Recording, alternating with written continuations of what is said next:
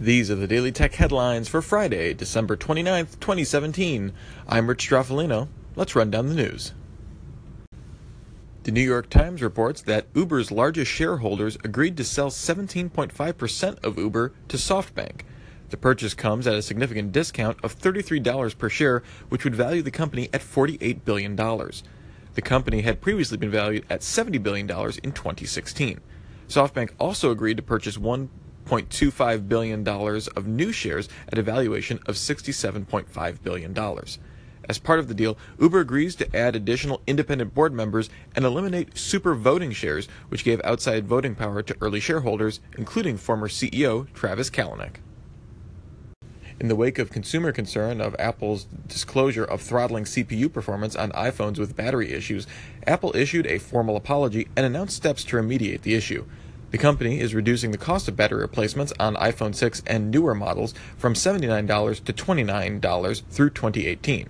In early 2018, Apple will also issue an iOS update to provide greater visibility into battery performance and allow consumers to see if it's affecting performance. Huawei CEO Ken Hu announced that the company expected 2017 revenue to increase 15% of the year to 600 billion yuan, or about $92 billion, its slowest growth in 4 years. Hu also said the company's smartphone shipments surpassed 153 million units in 2017, with global market share of over 10%. Reuters reports that Amazon and Apple are both in talks with Saudi Arabia to expand investment in the country. The companies already sell through third parties there, but both are looking to add a more direct presence. Sources say Apple is in talks with Saudi Arabia's Foreign Investment Authority, with the expected license agreement coming in February. Apple would then plan to open Apple stores in the country in 2019. Amazon is, meanwhile, looking to add Amazon Web Services to the country, whose cloud computing landscape is dominated by smaller local providers. The Verge reports that LeEco founder and Faraday Future CEO Jia Yueting is no longer the controlling shareholder of Faraday, having transferred controlling interest in the company to his nephew Jiawei Wang. Sources say the move is an attempt to keep the company distanced from Yueting's debt-related legal troubles in China with LeEco. Over the past few months, Yueting has had over $180 million in assets seized by courts, added to a Chinese creditor blacklist, and been ordered back to the country by Chinese regulators.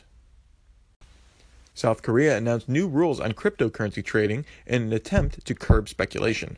Traders must now operate under their real names in the country, as is required for other financial products. The disclosure would also make it possible for the government to track transactions and tax capital gains on investments. I'm sure a nice side benefit.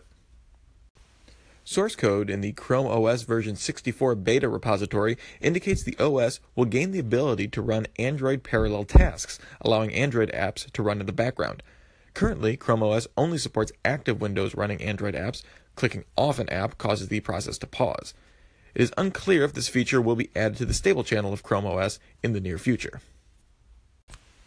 Pour some out for the venerable Pixel C, Google removed the tablet from its online store. In a statement, Google stated that they would continue to support and update the 2015 tablet, pointing to the recent release of Android Oreo for the device. The URL for the Pixel C now tellingly points to the Pixelbook. And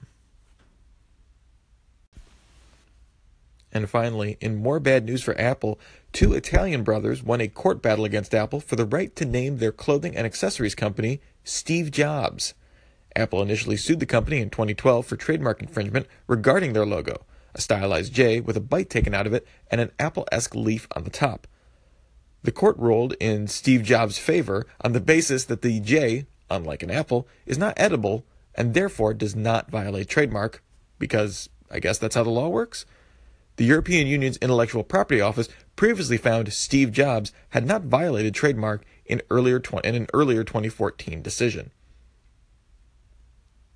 I'm sure this won't be confusing at all.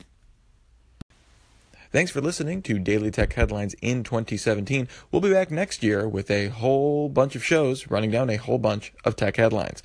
If you enjoy this, don't forget to favorite this station here on Anchor. You can also make calls in and we'll play them on the show. Daily Tech Headlines is only supported by you. So thanks to all those who support the show at patreon.com/DTNS. We'll be back next year, like I said. So from all of us here at Daily Tech Headlines, remember, have a super sparkly day.